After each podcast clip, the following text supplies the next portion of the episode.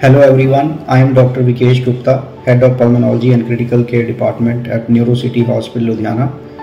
आज मैं बात करूँगा ब्रोंकोस्कोपी प्रोसीजर के बारे में एक ऐसा प्रोसीजर है जिसमें कि हम एंडोस्कोप के द्वारा फेफड़ों के अंदर तक की जाँच कर सकते हैं यह प्रोसीजर उन मरीजों के लिए बहुत फ़ायदेमंद होता है जिनको कि खांसी में ब्लड आ रहा होता है या उन मरीजों के लिए भी इंडिकेटेड है जिन्होंने एक्सरे या सीटी स्कैन कराया, उसमें रसौली आ गई और कैंसर का शक है।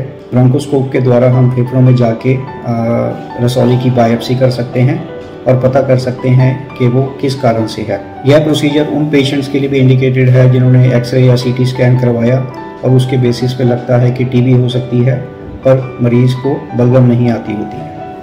ब्रोंकोस्कोप के द्वारा हम फेफड़ों के अंदर जाके लवाद ले सकते हैं और उसको टेस्टों के लिए भेज सकते हैं जिससे हमें पता लग जाता है कि पेशेंट को टीबी है कि नहीं सो so, पेशेंट्स का सही कंडीशन डायग्नोस हो जाता है और अर्ली ट्रीटमेंट शुरू हो जाता है ब्रोंकोस्कोपी सेफ़ प्रोसीजर है इसके लिए एडमिशन की ज़रूरत नहीं पड़ती और ओपीडी बेसिस पे करवाया जा सकता है for best bronchoscopy results you can contact me my OPD timings are daily 10 a.m. to 3 p.m. at Neuro City Hospital.